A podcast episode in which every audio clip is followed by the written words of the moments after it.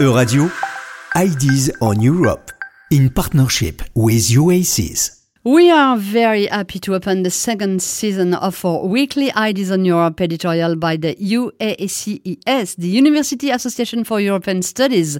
And to start off the season, we welcome, just like last year, Simon Usherwood from the Open University in England. Bonjour, Simon. Bonjour, Laurence. Simon, it has been some very strange weeks for the UK recently with uh, the death of Queen Elizabeth, but also the appointment of the new Prime Minister, Liz Truss. Does a arrival in uh, 10 Downing Street mean a new era in relation with the EU? Well, I, th- I think you're right that uh, even by recent standards, the coincidence of the death of the Queen and Liz Truss's election by the Conservative Party have made a lot of people wonder about whether we're at some kind of important historical moment for the British.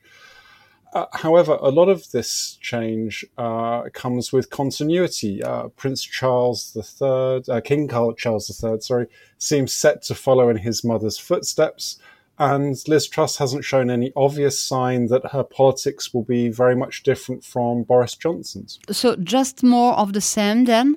Well, let's think about this for a bit.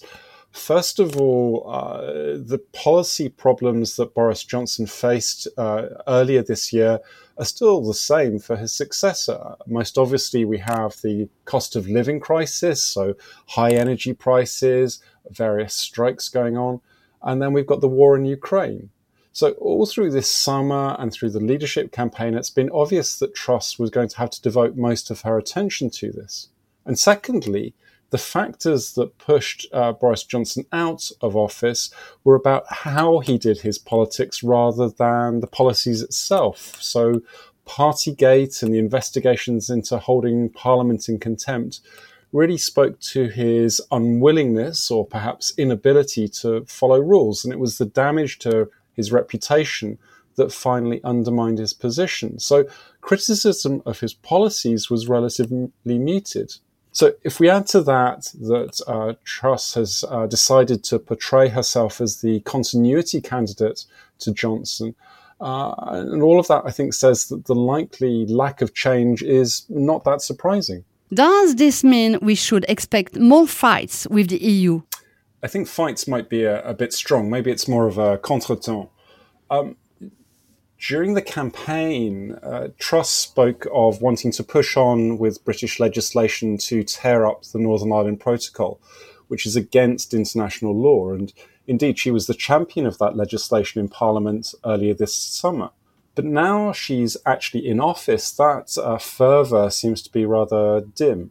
Um, and perhaps it's because of the Queen's death and the obvious limits that places on normal politics right now. But equally, it might be that the need for a very strong focus on the cost of living means she recognises that this might not be the best time to open up a big rift with European partners. And as much as Ukrainian forces seem to be making good progress in their war to turn back Russia right now, the need for European unity, I think, remains as high as before. And if nothing else, thinking about how we work together on energy production and sharing that is something that isn't going to get any easier until at least next summer. So maybe the best we can hope for is that Truss decides not to take the antagonistic route that Johnson followed that means much less of the noisy rhetoric and the knee jerk reflex to think that anything European is uh, intrinsically bad. Uh, the last few days have seen many warm words and sentiments from across the channel. Uh, and I think that highlights that there is a reservoir of goodwill to be tapped by a British leader who can talk constructively about better relations and who works within the commitments that they've signed up to. So for Truss, that might be as simple as continuing to work to change the protocol in Northern Ireland, but doing so within the law. Whether she takes that opportunity should become clearer once British politics gets back to, well, what passes for normal. if British politics is ever normal, Simon. Thank you very much for sharing your thoughts. You can be sure we will wait and watch with great interest. We'll call you again when the next contretemps occurs. Ideas on Europe will be back next week and we'll go to Sweden to find out more about the impact of this week's election results.